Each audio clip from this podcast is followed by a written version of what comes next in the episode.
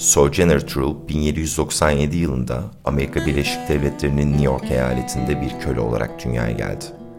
1826 yılında köle kampından kaçarak özgürlüğüne kavuştuktan sonra 1828 yılında da mahkemede bir beyaz erkeğe karşı velayet davası kazanan ilk siyahi kadın oldu.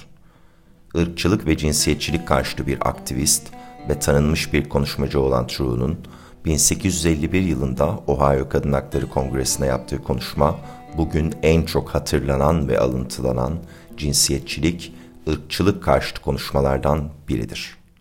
Ben bir kadın değil miyim? Evet çocuklar. Bu kadar şamatanın olduğu yerde bir dengesizlik vardır.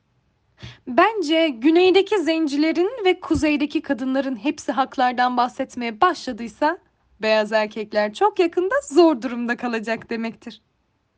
Peki bunca insan ne hakkında konuşuyor? Oradaki adama göre kadınlara at arabasına binerken ve hendeklerin üzerinden geçerken yardım edilmeli ve kadınlar her durumda en iyi yere oturtulmalı. Hiç kimse bana arabaya binerken veya çamur birikintisinden geçerken yardım etmiyor. Ya da bana en iyi yeri vermiyor. Yoksa ben kadın değil miyim? Bana bakın. Koluma bakın. Toprak sürdüm. Tohum ektim.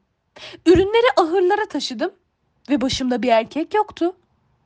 Yoksa ben kadın değil miyim? Bir erkek kadar çalışıp bulabilirsem bir erkek kadar yiyebilirdim ve kırbacada aynı derecede dayanabilirdim. Yoksa ben kadın değil miyim? 13 çocuk doğurdum. Neredeyse hepsinin köleliğe satıldığını gördüm ve bir anne kederiyle ağladığımda beni İsa'dan başka duyan olmadı. Yoksa ben kadın değil miyim? Sonra kafanın içindeki şu şeyden bahsediyorlar. Ne diyorlar ona? Hmm, zeka işte o tatlım. Bunun kadınların ya da zencilerin haklarıyla ne alakası var? Benim bardağım yarım litre alırken seninki iki katı kadar fazla alıyorsa benim kendi yarımımın hepsine sahip olmama izin vermeyerek kabalık etmiş olmuyor musun? Sonra şuradaki siyah giyen küçük adam diyor ki kadınlar erkekler kadar hakka sahip olamaz. Çünkü İsa kadın değildi. Senin İsa peygamberin nereden geldi? Ya senin İsa peygamberin nereden geldi? Tanrı'dan ve bir kadından. Erkeklerin onunla hiçbir alakası yoktu.